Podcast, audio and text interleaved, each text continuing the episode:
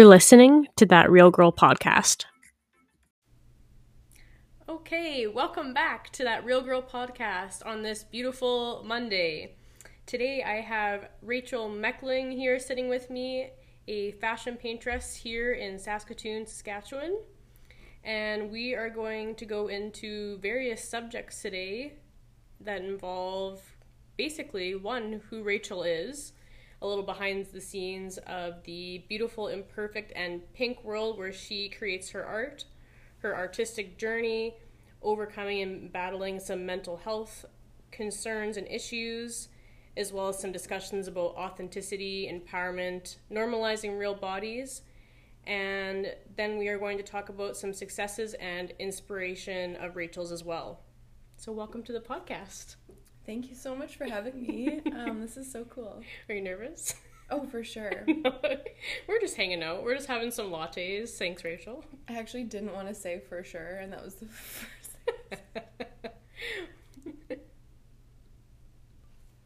so, how are you feeling today? What have you been up to? Um, I just did a little flower series last night, so Oh. I'm still kind of laughing at them because they make me laugh. And then, are those for someone specific, or you just created them? No, I just created them, and then a few people wanted them, which made me want to make more. Are they on your Um, Instagram right now, or Not yet. not yet? I'm gonna, Okay, I'm gonna add those later today. Um, almost I- for purchase. yeah, my uh, essentially brother-in-law um, wanted the the yellow ones, and I honestly never really used yellow. Well, I do, but that's not true. But anyway, it got me like into like yellow. I was like, yeah, let's Okay. do more yellow. I feel like yellow can almost like go really hand in hand with the pinks, though. Hey. Oh, for sure. Absolutely. Okay. Well, I had the joy of meeting you a couple weeks ago and talking a little bit about your background, but just for our audience who doesn't know you and everything, can you tell us a little bit about from the beginning about who Rachael Meckling is, whether that means you start from where you're born or whatever that may be, what feels most comfortable to you. Sure. Um, I was born here Okay. um, and grew up with three sisters, and my mom was a single parent. And I still saw my dad sometimes, so I he, kind of evoked that like fun side of me that you know you would go on a visit with your dad and go do something fun. We go to McDonald's or we go It's always like the dad, they're like the, the quote unquote bad parent. Yeah. Like not like a bad parent, but it's like the person you do all like the unserious things with. right like we'd even go to like Wanuskewin and Beaver Creek, and it really got me into nature at a pretty young age. Um, and then my mom got sick when I was 15, Okay. and so uh, she had a brain aneurysm. Wow. um, and it caused multiple strokes. It caused a lot, and she was in a care home for 12 years after that. But anyways, so I got sick. Uh, so my mom got sick, and I moved to Ontario, okay. and that sort of set me up for Ryerson, um, where I went to fashion school, and I've always wanted to go there. So it kind of worked out. Like some huge trauma happened, but then, like I think a lot of people find this like they're they're like the second their career, like flourishes something else so dear to them falls away to the wayside or some trauma happens so not all the time but yeah i feel like i gained um, a lot of freedom from my mom getting sick which is sad but um, ultimately like i think good for me in my childhood So Oh, we'll yeah, kind of and well, then- well, no, we'll we'll swing back. I want definitely Yeah. want to swing back to some of that. So after Ryerson, you finished school, and then what happened? Right. I finished school and then I moved to Montreal because I got a job right Ooh. out of university, which I thought was super cool. um, I worked at Aldo headquarters uh, for like a month, maybe. I don't even remember how long it was, to be honest, because it was all such a blur. I was actually going through like my first episode of psychosis Okay. after um, like right after I moved there. So I had this great job designing as a junior graphic designer for the you know Aldo accessories.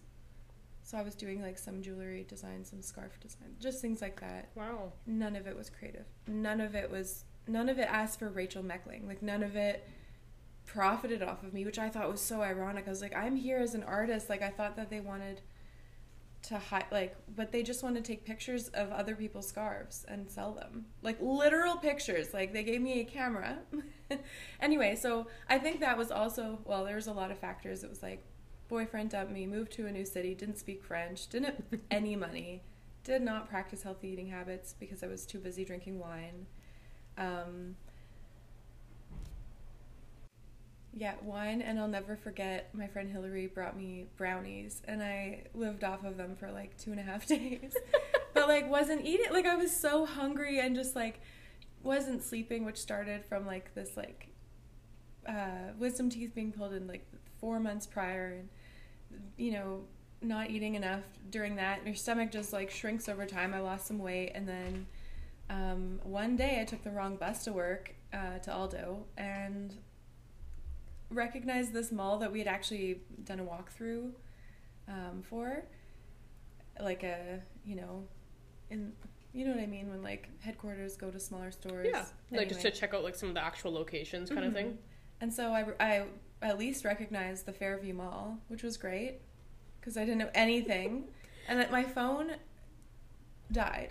Oh I had no, no that's charger. the worst. and I had no money. When I say I have no had no money, like I had no money, like not in my bank card, not in my pocket. And I was just like, I think that's enough to be honest for anyone in a big city to to like kind of lose it a bit. So like I don't blame it on anything in particular. It was just sort of like, well, I blame it on everything in particular.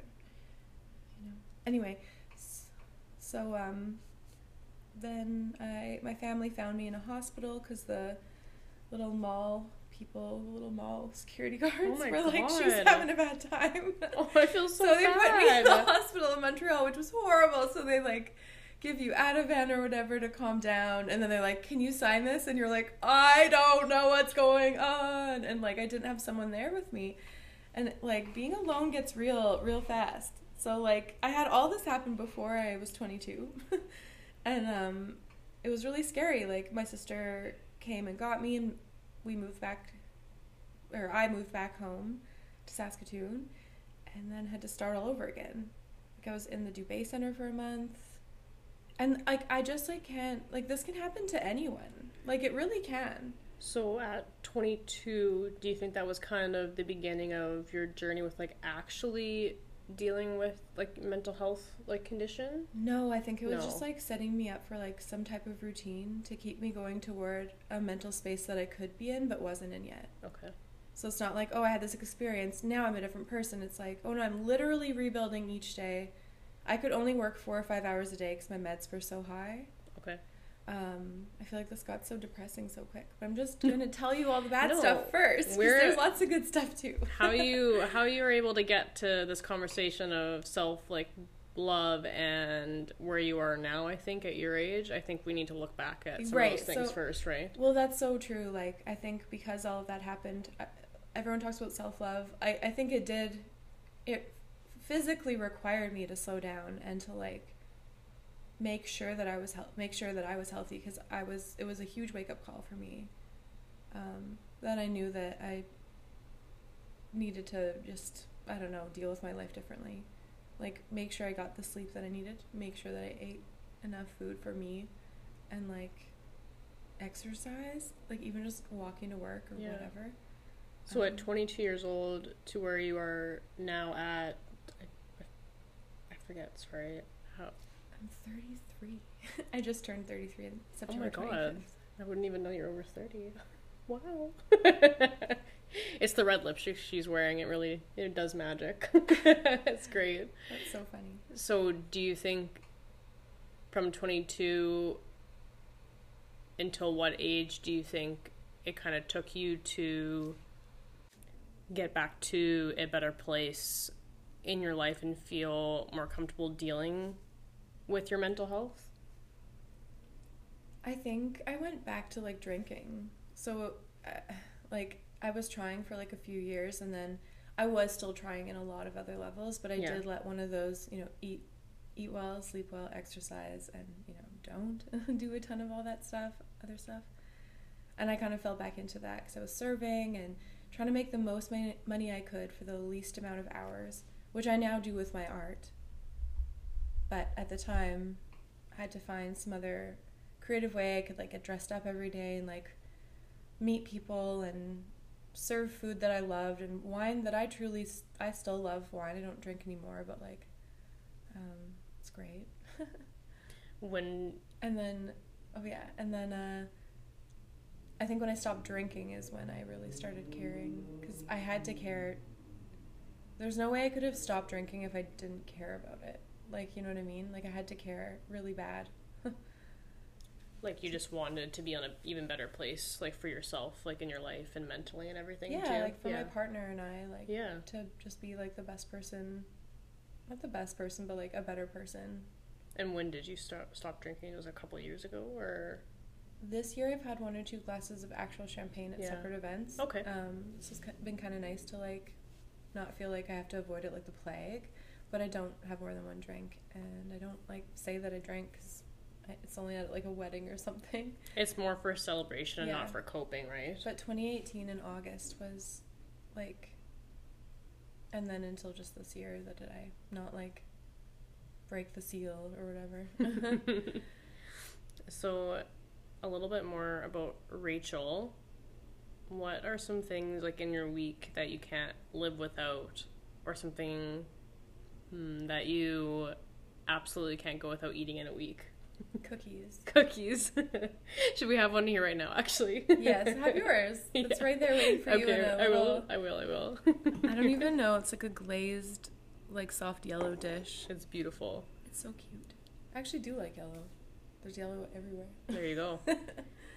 So besides that being your favorite dessert, what about something else that you can't live without? Not our phone, not electronic, something in your studio. It's really special to you. My lipstick. Your lipstick? I love that. Yeah? Like a certain one or you have like different ones? You just mean in I general? have, yeah, like my collection. Of Your lipsticks. collection? My makeup case of lipsticks. Oh my gosh, I would love I to only see bring one out if I'm going out at like I'm only wearing one. Oh, you're better than me. I always have like three in my purse somehow. funny, yeah. Well, No, maybe the, yeah. There's a lipstick, there's a lip gloss, there might be a lip chap in there too. Mm-hmm. That's awesome.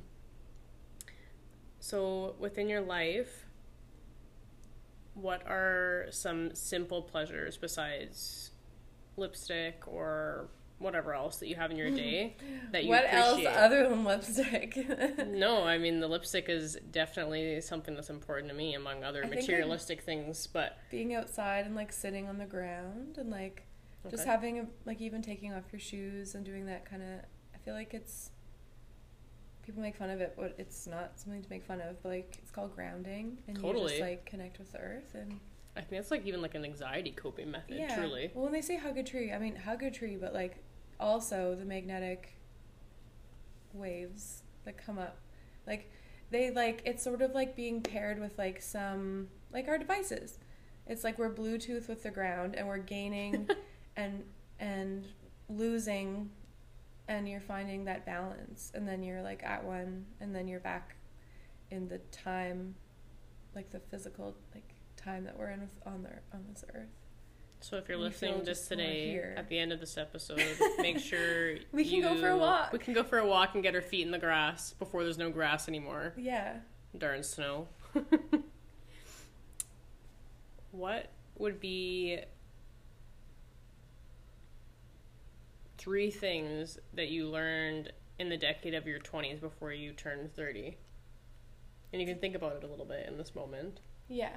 Um, three things that I've learned uh, would be if I ever feel creative to just, even if it feels like you're rebelling from something you really need to do, like, do that creative thing. Like, Okay. uh, for example, like my mom was sick and we were all supposed to go to the hospital as soon as we got into town, and something told me to go down to the sandbar. Okay.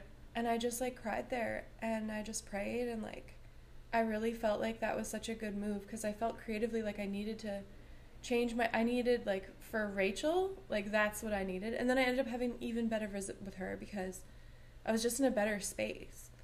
And like even when I'm painting last night, I was like, I think I really like doing these flower people. I'm gonna do some more and just like I should have done my time machine backup with my computer. That I will do.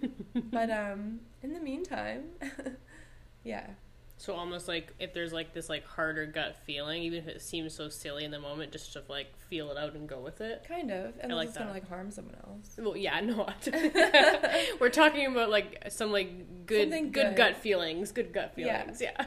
like d- never I think should an artist feel like, "Oh, I shouldn't get set up because then I'm or like, "Oh, I'm not set up yet. I I, you know, I'm like, not ready. just or- you're not even probably going to do the artwork the, the first day that you s- just set up just think of art as just the first actual actual little step is to get set up with your art totally. I love that. and that's exhausting in itself sometimes depending on the project So to segue a little bit from you bringing up the art there, I want to talk a little bit about you, like Rachael as a paintress and an artist, and then later we can get into a couple more personal things. sure Can you describe to me a little bit and just reflect on uh, how you came to be the artist that you are today? Because before we were talking about Aldo and how you were like, "What the heck even is this? This is not Rachael at all." yeah So how did from there did you become who you are today as we're sitting? I started drawing a lot. Like I'd go out and drink a lot, and I'd always be drawing on napkins, same as I did when I was a kid. So Mhm. Saskatoon life is very much like you go in the winter. It's cold. You go and you sit and you drink with your friends for like a long time, or you go to like trivia nights or like bowling Okay. nights or whatever. Yeah. Anyway, um, yeah, I just like drew a lot, and then because I had a background in graphic design, I Yeah. would take my drawings and like I did this in school as well. That's how I learned to do it. But anyway, I started like I continued to do it um, for myself, and then had my first art show. Um, and still worked on this whole time since I was 17, 18. I had been working on projects like with companies, so it's not like I wasn't doing that as well. That was all going on in the background, but like, Yeah. yeah. But um, yeah. What was I saying? Oh yeah, I drew a lot. Had my first art show.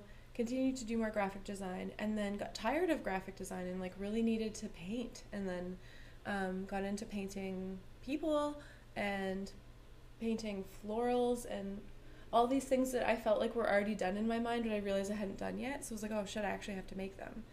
And um, even when artists struggle, I think with like, oh, why bother doing another rose? There's so many roses out there. It's like, no one's heard your voice. It's your rose. Like, oh, because there's a lot of birds chirping, you shouldn't be one more bird chirping. like, it's so mean. No, that's like that goes for anything. That's like saying, well, another podcast. There's so many podcasts out there. It's like you can make a podcast of the same subject, but it's going to be always a little bit different than the previous person, right? I mean, it's just about listening like to your voice. Just everything like there's the things that exist now. There was probably a similar podcaster, artist, or actor 10 years ago, but it's just about having to be one more person in that that mix of things, I mm-hmm. think.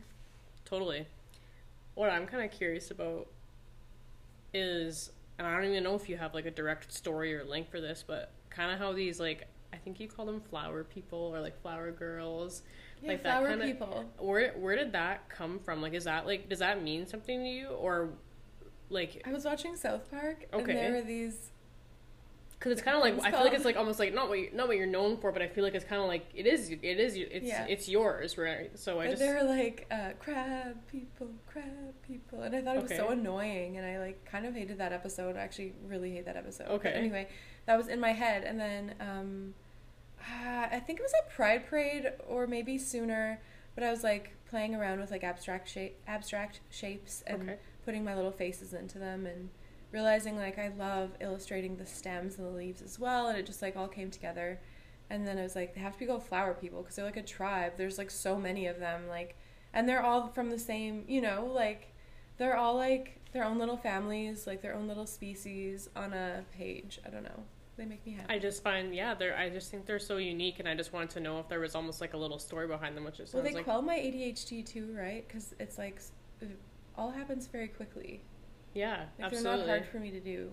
And then the style of the eyelashes, that's just something that kind of came over time that you Yeah, my little patented. yeah, it's like a. If anyone doesn't know what we're lash. talking about, definitely I will um, be linking Rachael's like Instagram in the uh, information of the podcast below. So go and check out her art Instagram, um, where she you can kind of see what we're talking about because I, it's just like it's just so unique and I quite like it. That's that's why I just wanted to be able to bring it up, but. So we talked a little about your education background already.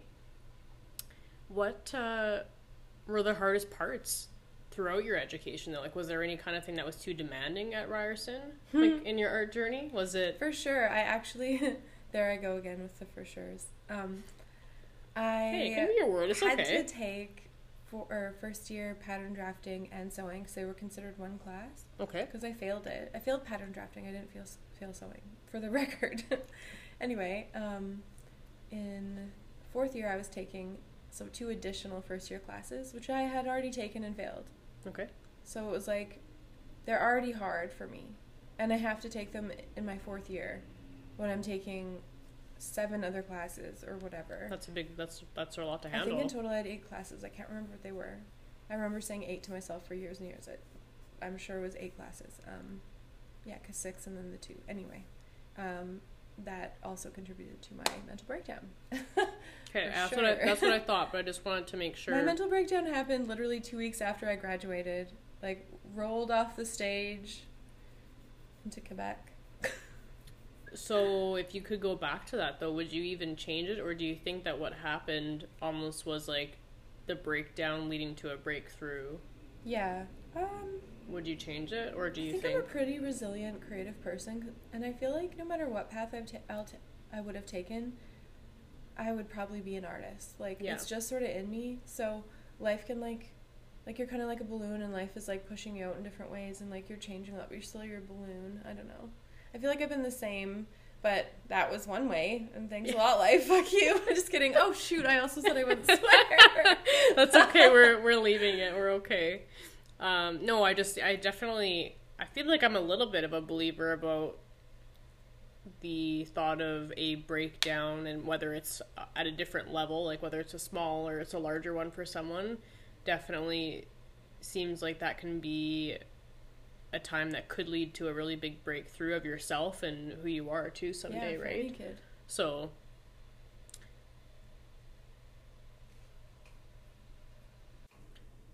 in terms of the art that you do create for yourself and others, is there something that you want people like to know or to feel when they see your art or when they choose your pieces to purchase? Yeah, I hope it brings them like a visceral joy. like I hope they like the paint and the way the paint's on the page and the subject matter and how it's framed or not framed and the paper. Like I hope they appreciate every part of it. And they usually do. I feel like I attract people that Absolutely. and then I end up liking them as a person cuz like we're already meeting part way. For sure. And what do they mean to you when you finish a piece that you love? I just I just get excited to post about it. yeah. I'm like show and tell. And Look just like I to share did." to share with the world almost like Yeah. something that you created. Yeah, my yeah.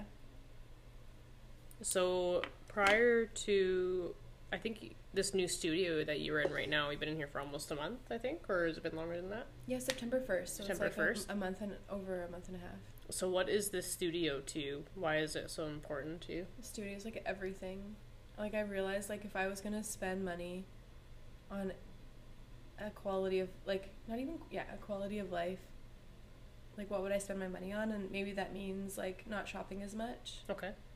Um, but it means like feeling so much different. Like I feel like it's like a new level of like me and um, just the amount of space I have. Just I keep one room actually fairly like, em- not empty but like open, and just to be able to like, I don't know, walk around and just dance around and Absolutely. to have like people are like, oh, there's so many people that used to work in that room. Now you're just like one person. I'm like, I have so many desks.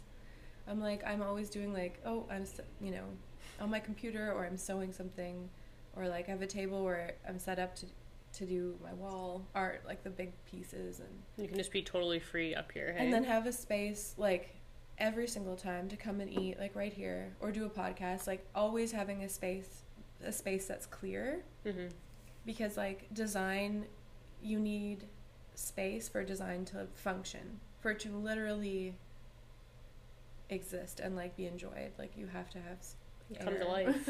yeah so it's, it's i've yeah. Does this studio kind of feel like almost like a, a big like fresh new start or something in a sense? totally. Yeah. That's a good feeling. it's such a good feeling. And it's like contagious. I feel like i've had so many people that have wanted to come up here and i'm so happy i always came from a home that like i didn't want people to come over because my mom smoked and we were really poor and there was a lot of yelling in our home and it was really hard and so this space for me is like a place where like anybody can come and you know, I have to like them, but but like anybody can come here and like utilize it and like ben- use it to benefit. Like I have a sewing machine. There's no excuse. You could be like, "Hey, Rachael, I really want to make this dress for Halloween. Can I borrow it for a few hours each week?" It's I love like, it. "Well, yeah." I think that Especially if you don't mind me being in the other room. yeah. I think that this studio could be like a really great sense of community for a lot of people once you know you kind of even get more established in it yourself. You're still kind of Oh yeah. slowly trying to move in yourself almost, but I, I feel like I see really great things for the studio for yourself and other Yeah. people in Saskatoon, It right? just takes time. Abso- absolutely. So to segue a little bit from your artistic journey, and you know, art is obviously your career and who you are as a person. Do you ever find that it's difficult to find a work life balance within that? Yeah. Yeah.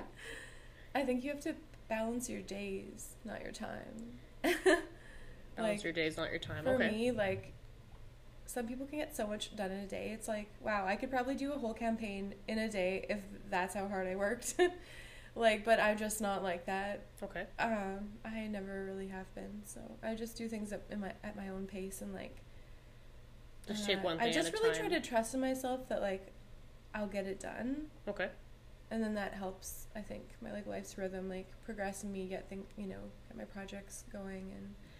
And almost like that when helps. push comes to shove, you know you're gonna get it done, but you Yeah. can't uh, rush or force yourself either. Yeah, and like in not forcing myself, that gives me really, really authentic time to like eat breakfast or do whatever I need to do for my life. So I don't feel like I'm only on work time. Like I feel like sometimes the day will take, and then it's like 4 p.m. and I'm like, oh, I should go to work now. Like, and then I work until 11. Like Yeah. I don't know. Like I just have a different structure. I think uh, absolutely. I think it's whatever works for you, really. So I that's mean, my work life. some people, if that means they they're morning people and they like to work from, if they do work for themselves, obviously, you know, if they need to work from six a.m. till two, then I think that's great. But I mean, if someone wants to work from two to eleven, that's fine too, right? Mhm. Or four to eleven, whatever works for them. So this is Mhm. about listening to your own mind, right? Yeah. do you ever find that you've had times where maybe you had a little bit too much on the go where you did feel a little bit burnt out or that's not really how you function in a sense I haven't felt burnt out. Like, okay, I feel burnt out twice a year. twice a year At the end of, or maybe during the markets that I do. okay Those are like, to me, the most physically exhausting and also the most rewarding.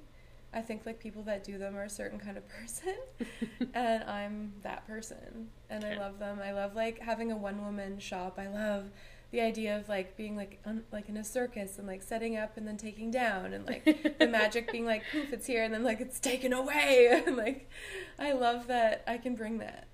That's awesome. What do you do physically with my own two arms like Yeah. building backdrops and like I have like a power drill. That's that's awesome no i i w- would love to check out some of those markets that would happen in saskatoon like for homesick the market is coming up November november before christmas yeah. Yeah. and so when you do get burnt out in those times Meditate. because it's so rewarding though do you feel like you're able just to bounce back or there's something you need to do for yourself like, for a little bit? have to meditate you have to meditate okay it's not just like sleeping it's definitely not going on your phone yeah it's like laying down and closing your eyes and then it's usually when we fall asleep because we're fucking tired yeah at least you're honest No, i'm glad i the know sleep is so to important. You heal so much, so fast. It's like the best charger. i feel as if you are so self-aware it's definitely refreshing to hear we kind of mentioned a few topics before without going into detail about them.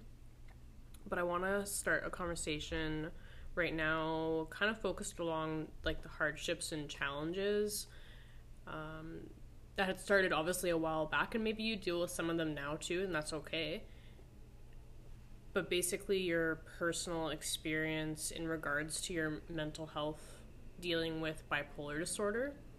And I know we already talked about you having to go through like basically a mental breakdown that led to psychosis. And it was was it shortly around then that you were diagnosed with bipolar disorder, or did it take quite a while? No, no, longer? they like right off the bat. Um, it was like I spent whatever twenty one days, and you know you do all sorts of talking with people and exercises. and, Yeah. like, like plenty of things, and then they just ruled me as bipolar. Um, but they also had like an unopened ruling, so like if this happens again Okay. and again, it might be schizophrenia. Okay. So I've had one psychotic episode. Okay. So there's that. So Was that And I hard attribute to? a lot of that was that to hard to hear when someone? Well, it is when it was. you? It is because it was about my environment. Like it is Yeah. because it was like some things. It's like not trying to say it's like being put in war, but like you're in this like situation you like have no control over. Yeah. Now I understand. Now I just simply do have control over it because I've already made so many choices to equal this lifestyle, to equal me having balance. But hmm um, yeah, so then I think it was like 2014, so I was like 24, when my psychiatrist was like, Yeah, you have bipolar. And it was like, Yeah, I already knew that. But she's like, You also have ADHD. I was like, Okay. so she kind of, I don't know, put labels on it for me at a time that wasn't super raw. Like it had already been uh, two years since my first diagnosis. And so it was like I lived my, yeah, working four or five hours a day life because I was so highly medicated. And then Yeah. Anyway, yeah. And then she put me on lamotrigine, and that changed my life. Did it? No, I think that I think uh, that's an important thing to recognize though too because the reality is is you know people go through lots of different types of mental health but there are some conditions and different levels of mental health that you can do all you want like to try and make yourself in a better place but you need medication at the end of the day Like our brains are just really, really, well, like sensitive and non-sensitive, like Mhm. functioning organs that like we don't actually have control over, necessarily. We often like throughout the day, yeah, we ultimately kind of do, but we don't because like mm-hmm. we, I don't know, you have to like feed your brain, like you have to almost tell it it's okay, because it can like I don't know. Do you think that there's like a big enough community or discussions about bipolar disorder? Or do you think it's not understood well enough? I feel like I just actually said something. I'm like, no, that's not exactly what I mean either. It is really hard to understand. Like, Yeah. um, but like our brains are chemicals, right? So if you need a medication to help those chemicals do their thing, so that you can do your thing to keep yourself balanced, Mm-hmm. you can't necessarily do your thing to keep yourself balanced if you're not balanced. It doesn't make sense. It doesn't happen. It won't happen. Yeah. So. I Have you ever met anybody else with bipolar disorder? I have, and oh yeah, and I also like I know a friend that is not taking medication, and it's Okay. really challenging. And it's actually not challenging for my sister. She's like, I'm so proud of you for taking your meds. That makes me feel a lot less worried. Like I know that you care about your life. I'm like, yeah, I do. I really do. I have a lot to do. um, but some like this one friend I have, it's like, oh, I just wish you know, you just wish when you you can see them flourishing, and then you can, and then they're not. See it come crashing down almost in a Yeah. sense. Yeah. But it's something that they would almost have to, you know, choose for themselves, I suppose. That's just it. That's just it. And you did, I guess. So, because Yeah. here you are. Do you ever feel, I guess, like, I mean, in this day and age, I mean, maybe things have evolved so much more, but do you ever feel, like, judged in society for having bipolar disorder? Or by any people in your life as well? Oh yeah, it's mostly like close friends and family that like it's like I don't know, they I don't know. I think you also spend an amount of time with someone so you end up knowing that they're good people or that they're Okay. not like crazy. But like there's definitely still stigma with like bipolar and even like uh people saying, "Oh, like you're using that as an excuse." And it's like, "No, I'm explaining to you what's happening to my brain right now because I'm aware now because it's happened before or something similar has happened before." Yeah.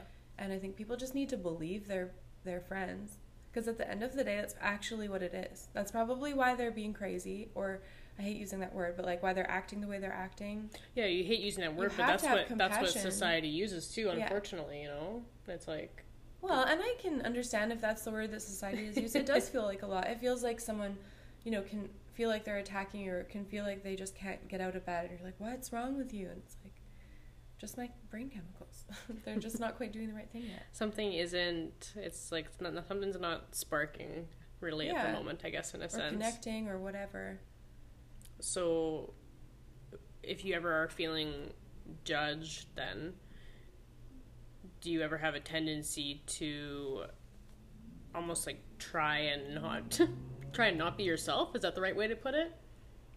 Yeah, but that comes from me like liking act, like acting a bit. I even asked my psychiatrist, I'm like, "Do I have multiple personality disorder?" She's like, "That's not what that means." She's like, "You're just a theater kid." And You're just like, a theater kid. Were you in theater as a kid? Uh, I was in like grade 12 and 11 um, at the school that I went to in Ontario. And then it's something, I think we talked about this, that like I bit, wasn't yeah. really a part of for a long time. And then kind of found out that that's probably where a little bit of me is going. Yeah.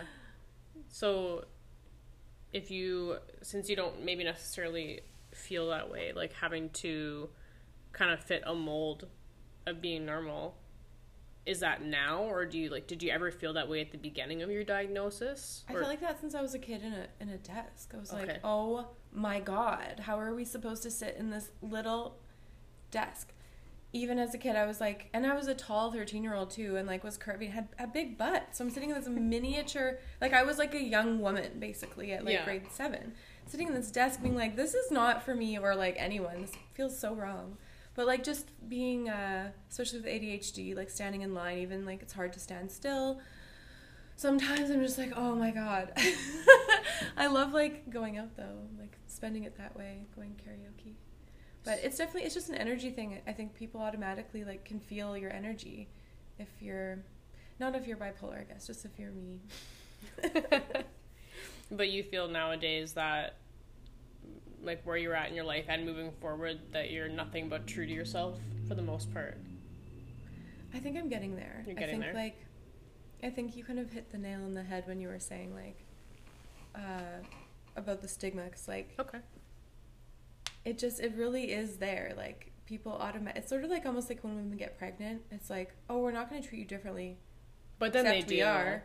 Yeah. and it's like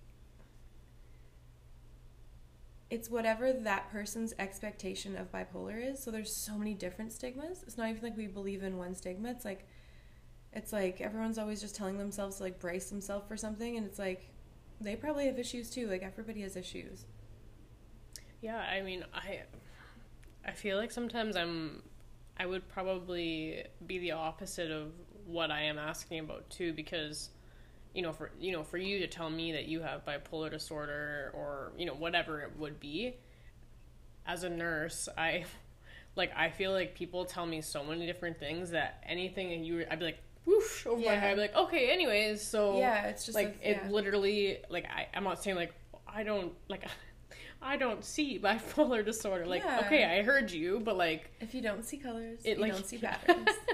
But yeah well i just feel like it like I, like i feel like i take that with a grain of salt. Like that literally unless like you were actually so like deeply struggling with something in front of me and i need to help you i would obviously like recognize okay maybe maybe i need to like i need to step in. Yeah, but like I think it's important to hear from fun- functioning people with mental illnesses. yeah Like, like it's nice to also see people that have a disability playing their favorite sport or like whatever it is. Like, I'm not comparing me with that at all, but just saying when people can be their best. Like, absolutely it's nice to recognize that too.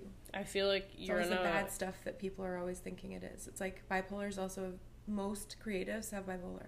Mm-hmm. known or unknown, I guess. Yeah. yeah, I feel like you're in a pretty great place, like in your life, from you know being self-aware and functioning really great with your condition and everything.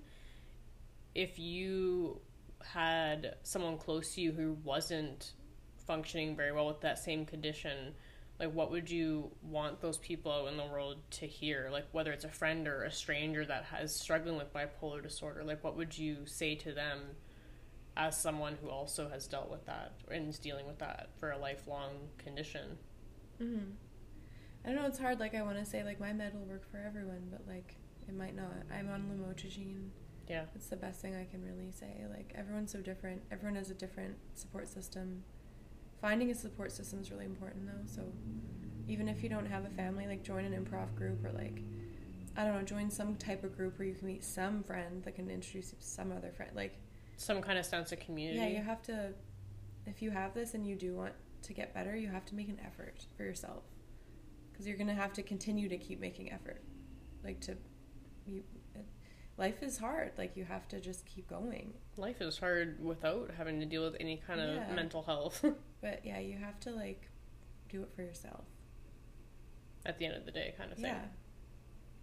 And I mean, that's something you obviously would have told your younger self too when you had first started dealing with all of this as a whole, correct?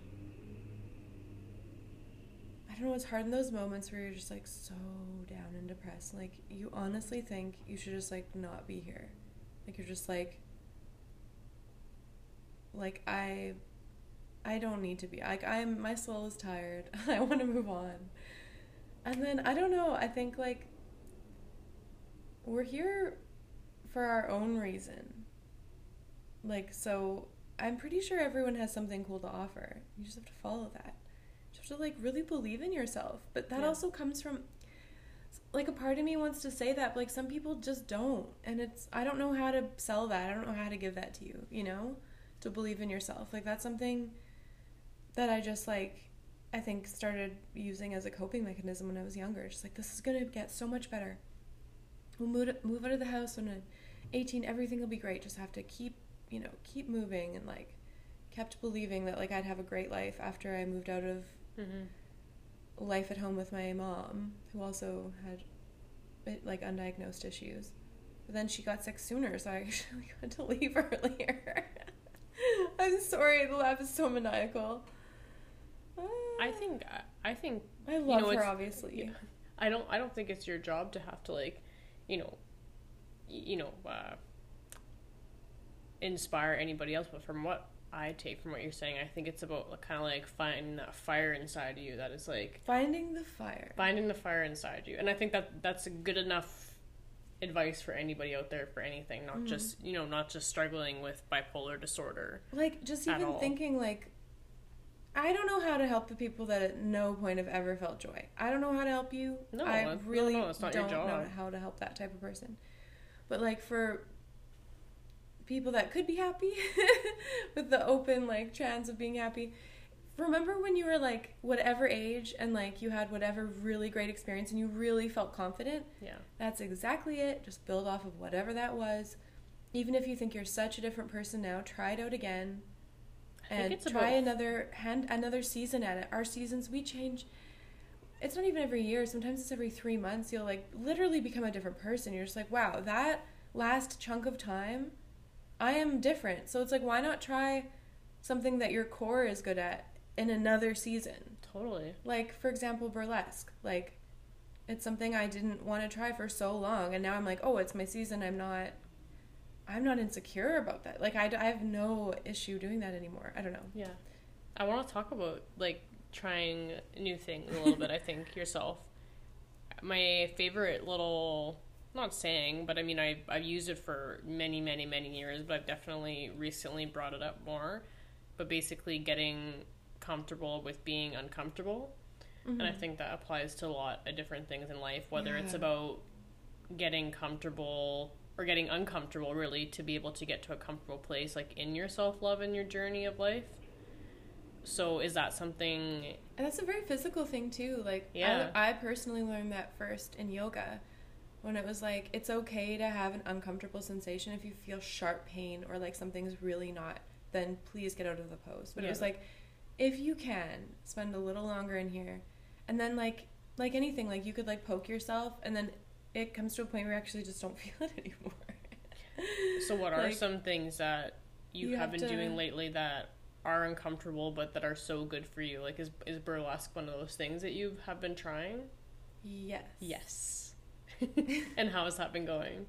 So good. Really? It's like so slow. It's such a it's so slow to come together and I'm okay with that because I think I'll be a bit more of like a slow burner type of artist. So I'm like it's natural that I'll slowly come to this. I love that. I think I oh my god, I can't even ever imagine myself doing something like that. Maybe maybe it's not for me, but maybe you didn't think it was for you either. But that That's good. I also didn't realize that like being 33 doesn't mean you're like like age really doesn't matter. I really wish people could really really feel it in their soul and believe it. We're just like so many families just value different things. Ugh. I feel um you have such this like strong confidence. Where did this come from? Was this from like a long time ago or is this recently? What did I say that sounded confident? The our whole conversation. I don't know. My mom was very confident. My mom Was was she? like the scariest person I knew.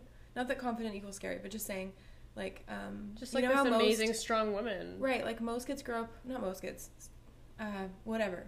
Some kids grow up with two parents, a mom and a dad, and like their dad is the scariest person, or their mom is the scariest person. But For like, sure. my dad wasn't even in the picture twenty four seven, and he was a very soft man. Okay. My mom is like alpha energy. Like when she's in the room, it was like people knew she was there. Whoever was scared of her would like shuffle away. Like most people would want to see what she had to say. She always had a story. She was always the one in the center of, you know, always telling her story. And like, I'm a lot like her. What can I say? So do you think it just comes kind of comes natural or do you think that you still do things in your life to like foster confidence? Like what does confidence mean to you? Oh, sometimes I foster confidence and it's at the bus stop. it's at the, oh, I'm like not swearing, bus stop. Um, yeah. It's like when, for me, my confidence falls when like there's some, really any dude that like, it like appears interested in me and like tries to get closer or tries to like steal glances. Like I really feel sometimes mad at them Okay. um, or sometimes I feel insecure and like scared. Oh, So okay. like that's where like my feminine confidence kind of dwindles, and I'm really working on that. And that's why Okay. burlesque is actually really important. to kind of almost like encourage growing that side of your confidence. and just understanding like, I don't know. Do you remember? I don't know if you saw it. I posted like this little. It's like this little person that's like a bum person. It's like they're mostly just a bum, and they're looking behind and they're saying, "I don't like that you're staring, but I understand." Like and that. like you're saying self-awareness like we're in this world like this is our own like little weird sims like we can see each other. So like if you know you're gonna see someone i don't know dress dress the part. Like if i don't want to be ogled at the bus stop i'll wear this like huge tunic until i get to work and can look fabulous. Like i don't know. In new york it's like you wear whatever you want same with toronto but like in saskatoon you kind of do sort of actually have to plan it a little bit it's kind of a different kind depending of on what experience you want. Yeah, it's it's kind You of can a wear different. whatever you want. It's different. I don't know. I mean, I wish it wasn't, but it just is. I don't know if it's too small or I don't know what it is. Maybe it'll always be like this. Yeah. I also think new newcomers too, like from different countries, have like Mhm. different ways they treat women, and and uh, it's real obvious. Like like a man will sometimes just be like staring at me while his wife and child are there. I'll like move to a different spot because I'm like, oh my god, I don't want him to like look my way. He'll look the other way, like literally the opposite way of his wife. I'm just like, you're disgusting. Like, like who are you? Like, what are who is this? What are you doing? Like, take a picture to last longer. It is hard being a woman. I feel like men don't understand that sometimes. It, Yeah. It's tough. Kind of building off that subject, I think this kind of plays into that a little bit. Oh, but music will help me at the bus stop. that was Oh, my point. always. Yeah. Or podcast. Just listen to MIA, you'll be fine. um, in your experience though and kind of insight a little bit about like you know female and women empowerment specifically do you think that that's something that we almost lose a little bit in our younger ages and if so why and i'll definitely give my own opinions too i just want to listen a little bit about what you think about that I ugh. After we talked about it, I feel like we talked about this last week, mm-hmm Taylor and I, and I. I just I don't know what it is. Like I don't. I don't know if it's in our DNA that it's like, oh, we turned 12 and now we're like subservient, or like we're like, no it's oh, the right yes, a- word absolutely. And then boys become like, I don't know, like either polite or not. I don't know. But a lot of girls don't know how to say no to it, like as a complete sentence. Like you were saying. Like they don't know just how to say no, and I think it's really important, like for moms and like even my friends that are now becoming moms to like teach. Once you know, I guess we'll have to wait another twelve years. We should do this podcast again when we when we actually have some children, be like, hey, how are we gonna go about this? yeah, like I'll be saying the same thing, but like I don't know how to really. I don't know the solution necessarily, but I just know that it happens. That we really need to like rework. What like I think I think it really should start with some type of sexual education, like grade six or five Okay. or four. That's like pretty intense, and like now they're even teaching um, classes ab- about pornography. Okay. and like how to like because like a lot of guys at age 12 will think will get into porn. Some girls too of course. But then they'll like the girls that are not watching porn with the boyfriends that are will be treated in ways that they don't even know what's going on. So like if people know what's going on and all the things that there could be for the most part maybe you know kids maybe shouldn't learn i don't know certain things Maybe not all like, the details, yeah, but maybe- I get what you're saying. yeah, well, yeah, but like, they don't need to be getting into like just like a catalog of like vibrators. No, no. Scholastic. No I'm joking.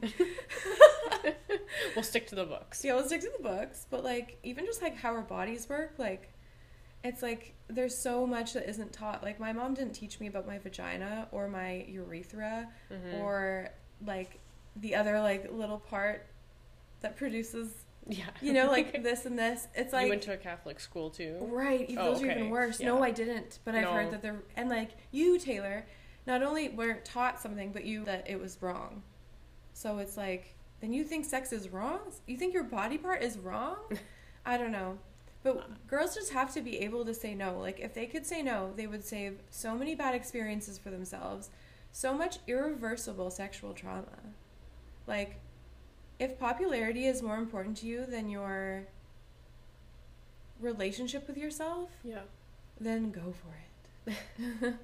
I think, and just to continue the conversation about what- you were talking about there and like, the subject I brought up, I it actually makes me it makes me sad, like almost like I, I feel like um like regret doesn't like necessarily uh, signify the feeling, but that's kind of the closest word I can say besides sad is regret because I feel, and this is no one's fault, but well, my own basically, and a little bit of society has nothing to do with how I was raised. Like I feel like I had a mom who always encouraged me to like be strong and like stand up for myself and um, like all those kind of wonderful things, but Same. I still somehow like felt so I became so small. Mm-hmm. Like I, I I don't know when exactly what age I basically decided that I was a people pleaser, but it's like it just like occurred and it stuck for way too long. Like Mhm. way way too long. But I think doesn't that come from like a a polite like a like ultimately you're trying to be a peacekeeper? Basically. Yeah. And I don't know if like there might have been sometimes, and I'm talking like as young as like even just like you know 13 years old, where it's almost like you wanted everybody to like you, Mm-hmm. and it on maybe that doesn't even come down to like you don't want you know 13. It wasn't even about you know boys liking you. It was like even girls too, like everybody. Um, and I almost feel like I I wish I would have spent all those years like I felt like I knew who I was. Like maybe I didn't know my 13 year old self didn't know what my 20 year old self was going to be, but like I still knew who I was like in that Right. moment. And I wish that I would have. I wish that I could have like just like stood my ground or like spoke up or like used my voice more. Yeah. And now, I mean, now I don't waste a day without doing that. Well, it also comes So- from like dads and parents listening to their kids, like Yeah. letting their girls have the floor, talk about whatever, even if they think that their daughter knows nothing about football or whatever it is, to like listen to their daughters too, because I think a lot of it comes from like, oh, can I speak? And it's like, yeah, and you should be also understood and listened to. Yeah. Like, not only is it okay to talk, people should also be listening to you if you're talking. Yeah. So, So, like, what you have to say is important Yeah. at whatever age.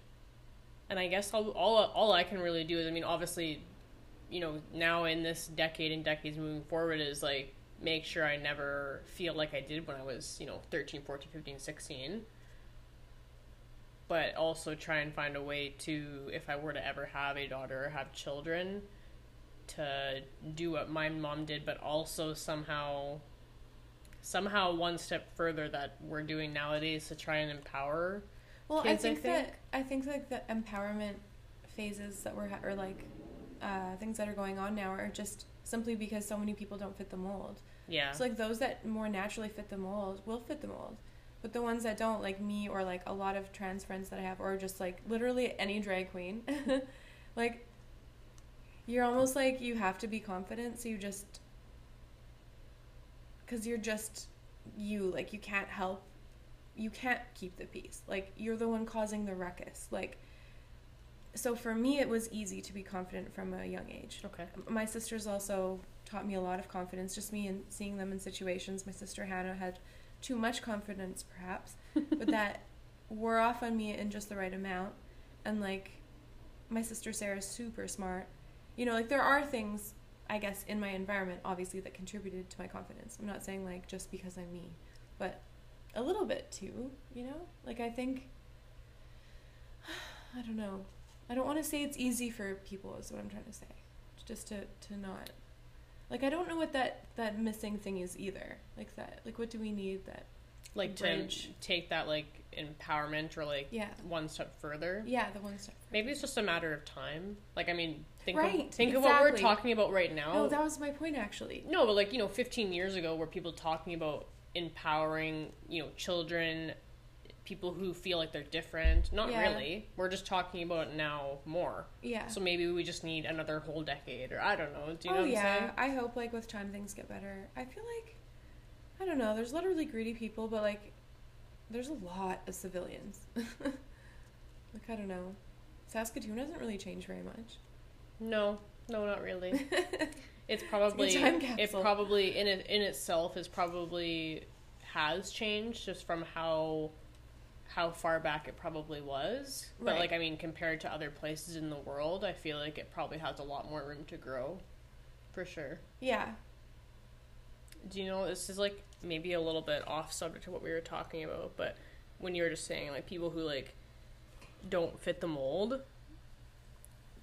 does it ever like I feel like it upsets me sometimes that like what is the mold even? Like what is normal? oh what is normal Like what is that even? Like why I hate that that's even a thing. And I mean I can't speak for anyone who's um well, it of stems different- from britain Yeah. but I just mean like I can't believe that we are in a this place sometimes in the world still that like Right there now, is a yeah. normal. Like what does that mean? Like just be you, like whatever the It hell that means means. to whatever that means. So like, there's more people that are becoming open-minded, so then it'll become more normal. To the fact to that not normal, normal. like quotations normal doesn't exist. Like there's no normal. It's just just be it seems like such old news to me that I'm like, obviously, but a lot of people won't. Again, especially like in Saskatoon, like it's just coming their way now. Well, I, I, I just say that because there are still things like that go on, like, you know, protests against, um, like different groups of people and, and such, like things like that. Like they still happen. Like nothing's perfect in terms Mhm. of like the world, like whether that is in Canada or in the United States and stuff like that. Like not everyone, and not everyone will be open to all different kinds of people. Mhm. That's just the way the world works, unfortunately Yeah. but I don't know. Lately, I just feel like maybe yeah, I feel like it plays more into me.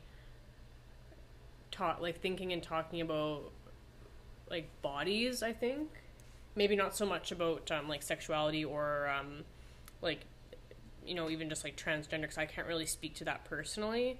But I think I hate the term and word normal in terms of like bodies because what even is a normal Oh, yeah. body?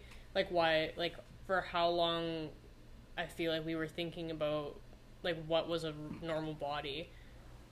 So that's kind of why I've been disliking that word, I guess, Yeah. if that makes sense.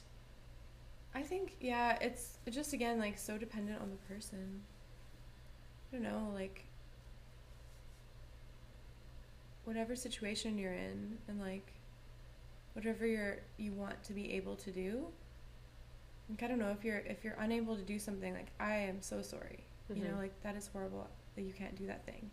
But for those that can, like, and you, for example, want to go climbing or something, if you're unable to go climbing because of something you can help, then maybe try to, you know, make steps toward doing what you love. But like if you're not going climbing and you're just being yourself and like having a good time in life, like I don't know, whatever healthy means to that person, like because our brains, I feel like if they're stressed out about like eating something or or not eating something, like that creates stress. So like as long as you're happy and like you feel healthy and good, like that should be enough. Do you feel like you've always had a very good relationship with basically loving your body for where it's kind of at in the No. moment? No, no, no. Okay. When I was like, oh my god, I've always had like a beautiful bum. But like ever since I was like 12.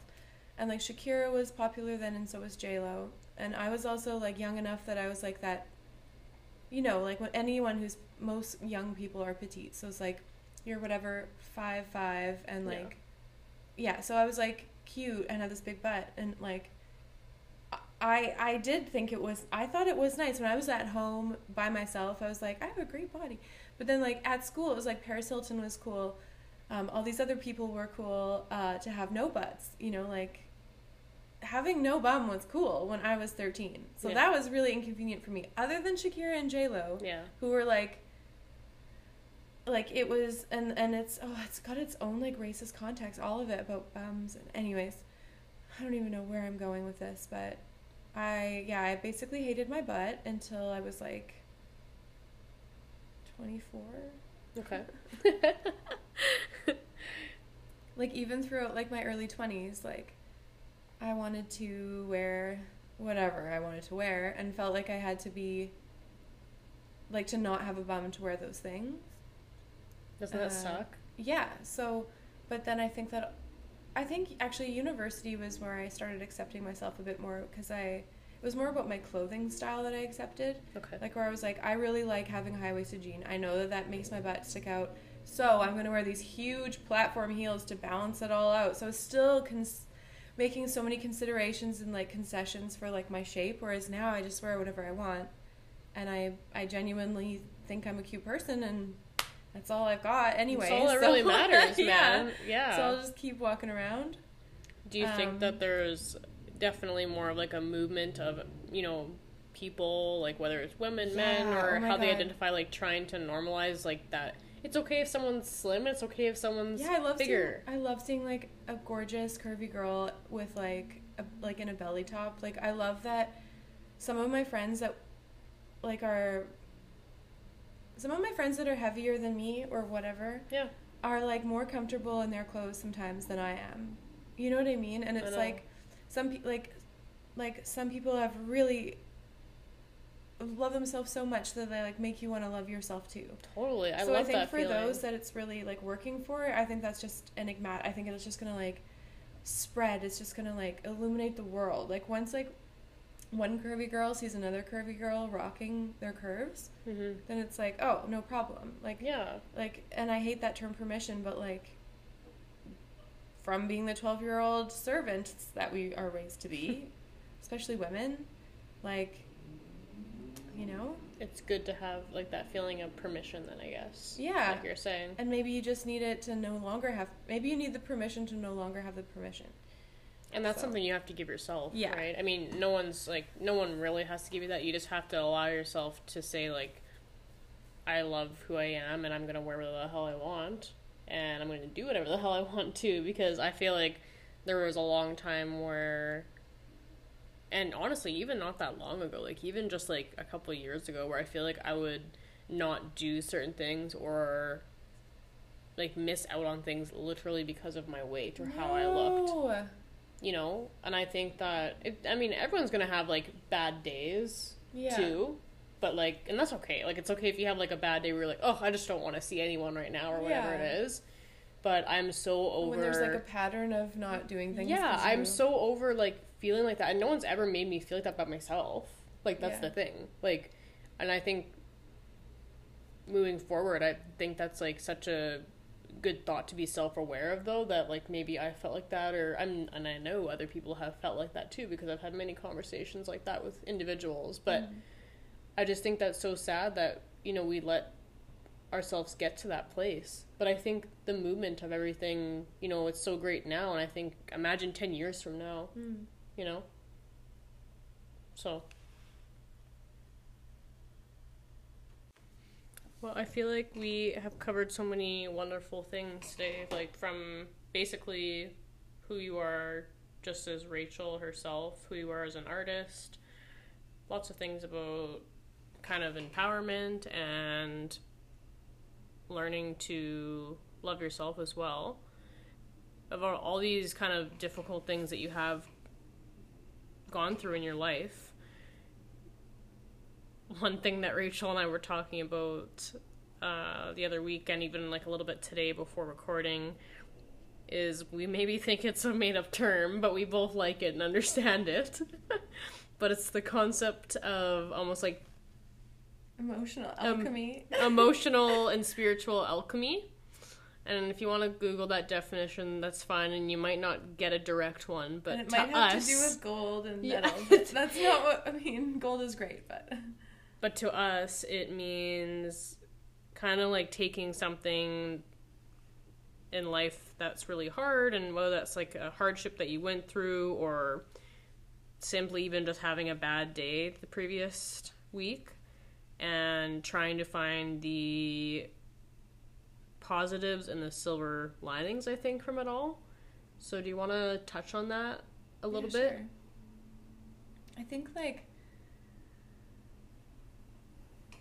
um I think for me it started first happening when mom uh got sick and I kind of I think if that happens to anyone like you're instantly like your brain changes like instantly like you know um so I think like I started getting really brave from it almost like Okay. I started to feel like kind of I was the only one and like it gave me this like new outlook. And um I I think a part of me pushed it away a little but mostly I think it was pretty like transforming and like just being able to um um I mean I like the term like emotional or like psychological, spiritual um, alchemy, but I realize it's it actually isn't so foreign. Like I think it really is just seeing the silver lining in things, like the sunny part of things. And um, I think for me, I was almost given it like a gift when my mom got sick because I wrote in my journal, I have proof of everything. Like we struggled so much, her and I. I was journaling about trying to get along with my mom. I've always been an open person. My dad was very open too. I've always Mhm. been a non-judgmental. Like, I actually love it when people are weird. I prefer weird people. um, I prefer quirkiness too. yeah, but like I don't know. That was when I first, and then like kind of years. Actually, no, it wasn't even years later. It was actually like very much. I guess it would have been. I was in Belleville, so it was like a year after it happened. I think that I started having some perspective and how. I was letting myself like not be sad anymore and really letting myself be like, okay, so tragic that my mom is in a care home. This is a new way to love her too, right? Like this is a different she was like she couldn't like brush her own teeth or anything like she we, we needed to help her she could Yeah. kind of eat sort of yeah. like she actually started walking was like very catfishing and how like mm-hmm. she was not actually as able as she appeared to be for the first while which is why she broke her hip anyway she's such a lady anyway but um i don't know she just yeah like got sick we had a new relationship and then i also realized like i was like this was my ability to like take the reins of my life and like do with do the like make the choice I want to do I stay in Saskatoon or do I move out to Ontario? Like ultimately I think my family would have been okay with both. Like if I truly didn't want to go my sisters wouldn't have made me. But I was like you know what my life sucks. Saskatoon at the time sucked. We didn't have Michael Kors. I'm joking. I actually hate Michael Kors. I don't hate Michael Kors. I just there's so many other things you could spend your money on. Anyways They do make some nice things. They actually have some nice shoes. I forget what I was talking about. about you know the the importance of finding that silver lining in your life and it sounded like it all it all kind of really was significant and started when your mom got sick Yeah, oh Yeah. right. Just like to be able to go to Ryerson, like to be able to like do things that I I know I would not have been able to do beforehand. yeah Like pretty positive my life would not have taken that path. Not to say I would, didn't wouldn't get here where I am now, but it Mhm. wouldn't be the same yeah at all. Um and I think about my partner's always like, why do you keep like thinking of your life? And I'm like, because I had something really traumatic happen that chose me to make like cho- uh, forced me to make decisions Yeah. at a young age. mm-hmm. So like sink or swim, baby. and like and yeah, I don't know. So do you um do you ever find it's hard to and I found my mom through my work. yeah Like all my dolls are like I don't know, they're like almost my children okay. And they come up come out in such a style like me and my mom's style were very similar like in her sketching and my sketching and that's like beautiful. Yeah like every piece i make i feel like i hear her or I or we agree on something in the image or you know? I think that kind of almost means you know like that your mom's never really gone then right? I mean you're really always does. you're always kind of work, working with her when you are creating what you're doing in your day right? I saw it in like a chocolate milk carton last night like the brown of it my mom loved browns and she always got she actually got me chocolate milk like whatever i forgot or she forgot to make my lunch or something Yeah. she'd give me like a treat lunch it was so it was the best and i just remember last night just thinking like she's here in this chocolate milk cool It's just cute. Like it's like a part of her energy is literally living right now. yeah So we make such an impact on the world, like even when we're not here. yeah So like people that think that their like lives are worthless or something, it's like you're still gonna you're actually not. Like you're Even worth a lot to a lot of people. yeah Yeah. and i know it's probably hard for people to recognize when they are going through something really Yeah. tough but i think that's a really good point do you, do you ever find it tough to spend time around people who have trouble finding the silver linings in the day to day I just have to say one more thing about my dolls. Oh, yeah, They're of course, circle illustrated- back. They're illustrated dolls. I'm a fashion illustrator. I have like my own doll characters. Think, They're not like I think I think I also have a. Barbie collection, Yeah. but No, when we are talking about Rachael's um, illustrated dolls, they are they're purely on paper. They aren't uh, something. I mean, not yet. She hasn't created a line of real dolls yet. Maybe maybe someday, but maybe she'll sew some dolls. I don't know. Yeah. um, but yeah, absolutely. Do you find it hard to spend spend time around energy though, where people aren't able to find the positives though in the day to day? Uh, sometimes I go digging with people and I'll just try to like siphon the gratitude out of them. And I'll just be like, Like try to foster it from this- someone yeah, who's really I- negative. I forget who I was talking with, but I think she was salty to me for like a few weeks. Like, not mean to me, just like we have a similar friend group and I could just tell. I don't know. Anyway, and then finally I said something. I was like, because I believe this and I was preaching it to her too, preaching it to everyone. But like, literally, when you're grateful for things, like, your perspective immediately changes. perspective in, in your life. Like, yeah, like, and then when you do esteeming acts, like, even just doing your laundry, like acts of esteem, like even helping someone, like that builds self esteem. Self esteem actually comes from like being a good person to other people. So, like, you can change your salty ways at any moment. oh, I I totally agree with that. I think some of the times where I've been so low or having such a bad time, if I can do something for somebody else, I can absolutely like recenter and find that gratitude or find the silver like silver lining. Like if I can help somebody else, it ends up helping me. Mm-hmm. You know? Or even being helped. Yeah. like that gratitude from like letting like say you're like complaining about not having any food because you're poor because you buy things from michael kors and then you realize your mom's actually like my dad makes nanaimo bars every week Like you you realize if you take like you have to eat Nanaimo bars every week. But if you want like a cute treat and like don't want to spend money, like I feel like I don't know, we just have to like accept like little bits of help from our parents, people around us too, Totally. and be grateful for like what does come our way or what we can like yeah, and like manifesting really helps. All of that. So, what are you grateful for today? Oh my god, I'm just grateful for like this scene.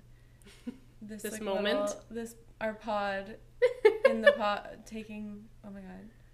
Making the pod? Making the podcast? Sure. Recording the pod. Recording the pod in a pod. pod. That's what you're grateful for today? Yes. I like for that. you, Taylor. Oh, well, thank you. I'm grateful for you too. Yeah. I'm grateful for. You give me so much validity, like just like some because you only really exist like in relation to kind of others. That's I think why I draw so many faces. Cause I'm like Mhm. finding myself anyway. But like it, for, for me, like friends and like physical people are like so important to have around just to like Totally. Probably, honestly, inspires your art like even further, right? Mhm. I mean, maybe if you weren't seeing any human beings at all, it would be almost difficult to create new faces in your art. Absolutely. well I don't know. That's exactly it. That's what I tell everybody. They're like, "Oh, I'm not wearing makeup today." I'm like, "That's not what I'm doing here." I'm like, I actually just take like your features and like your personality if you have one and like inject it into like my own doll. And, like, Yeah. that's what you get. That's awesome. Yeah. Well, I love that we were able to talk a little bit about.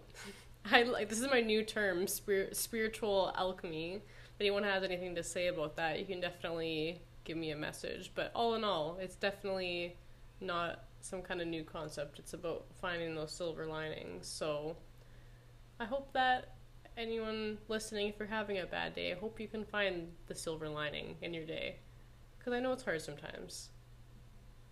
It's hard a lot of the time. Yeah. But it's really important. It's so, so, so important.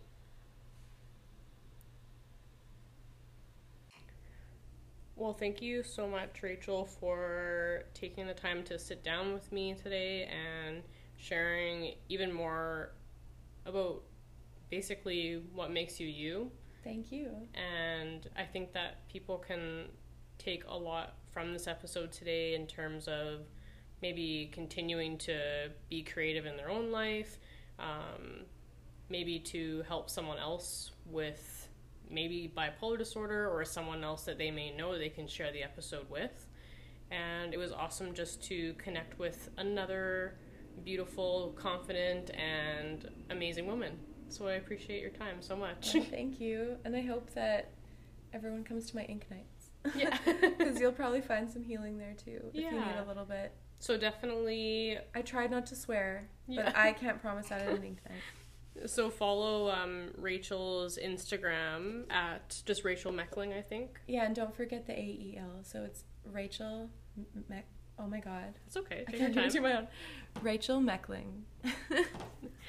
and that's with an AE again. So, um, and check out her Instagram for all the beautiful art that she shares, and her website's connected to that as well. So, thanks again for tuning in on this lovely Monday, and I hope you have an amazing rest of your week, and see you next week.